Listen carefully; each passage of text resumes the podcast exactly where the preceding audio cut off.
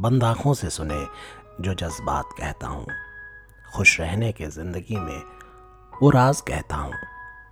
मैं कोई खुदा नहीं जो बदल दूँ हालातों को। नज़रिया रुख पलटती है, यही मैं बात कहता हूँ। मायूसी हो जाती है खुशियों पे भारी जब। हल्का करने की कोशिश ही सही हर बार करता हूँ। आप कुछ ऐसा करें कि खुशियाँ खिंची चली आए। आकर्ष हूँ मैं आकर्षण की बात करता हूँ। सुनने वाले मेरे सारे दोस्तों को मेरा हार्दिक प्रणाम। जी हाँ आकर्ष। एक बार फिर से मुखातिब हूँ आप सबसे। कुछ अपने दिल की कुछ आपके दिल की कहने के लिए सुनने के लिए। दोस्तों आज की टेक्नोलॉजीज़ ने जैसे हमें अपाहिज बना दिया है। अब इसका एहसास अभी पिछले हफ़्ते मेरे करीबी दोस्त के साथ हुए हादसे से हुआ। पिछले हफ़्ते मेरे एक करीबी दोस्त ने बैग स्नैचिंग में पैसों के साथ साथ अपना मोबाइल भी गंवा दिया। थाने में मामला दर्ज हुआ, पर मदद के लिए घर से कोई भी नहीं पहुँच पाया। वजह? किसी का भी फ़ोन नंबर उन्हें याद नहीं था, क्योंकि सारी डिटेल्स मोबाइल में कैद थी। वो तो जब रात के 12 बजे वो नहीं पहुँचे और खोजबीन शुरू हुई, तब जाकर सब थाने पहुँच पाए। दोस्तों, जहाँ हम आज अपनों के नंबर्स तक याद नहीं कर पाते, वहाँ आउट ऑफ़ द बॉक्स सोचने के बाद भी सोचना मानो चाँद पर फ्लैट बनाने जैसी लगती है। कई साल पहले एक सेठ था, जो जितना बूढ़ा था उतना ही बदसूरत। उस सेठ का एक कर्जदार था, जो एक व्यापारी था, और उस व्यापारी की एक खूबसूरत बेटी थी।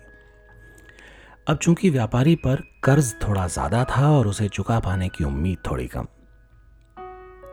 तो सेठ उस व्यापारी के सामने कर्ज माफ़ी की एक शर्त रखता है कि वो अपनी बेटी की शादी उससे करवा दे।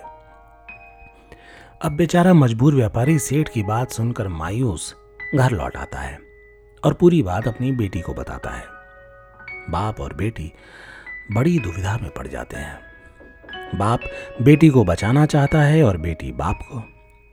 अगले दिन सेठ मामले को थोड़ा बदलता है और कहता है कि मैं एक झोले में दो पत्थर डालूँगा, एक सफ़ेद और एक काला, जिसमें से एक पत्थर तुम्हारी बेटी झोले में से निकालेगी। यदि काला पत्थर निकला तो वो मुझसे शादी करेगी और तुम्हारा सारा कर्ज माफ़ हो जाएगा। और यदि सफ़ेद पत्थर निकला तो वो मुझसे शादी बेशक न करे। पर फिर भी तुम्हारा कर्ज माफ़ होगा। व्यापारी और उसकी बेटी शर्त मान लेते हैं। शर्त के मुताबिक सेठ बेईमानी से झोले में दोनों पत्थर काले रंग के डाल लेता है। पर व्यापारी की बेटी उसकी इस हरकत को देख लेती है। झोले से पत्थर चुनते वक्त वो पत्थर को निकालते ही गिरा देती है, जो बाकी पत्थरों में जाकर मिल जाता है। और फिर वो कहती है कि कोई बात नहीं, आप झोले में बचे दूसरे पत्थर का रंग देखकर तय कर लें कि मेरे हाथ से कौन से रंग का पत्थर गिरा होगा और उसके अनुसार फैसला कर लें जैसी आपने शर्त रखी थी। अब सेठ अपनी चालाकी और बेईमानी को कैसे मान लेता? नतीजन उसे हार माननी पड़ती है।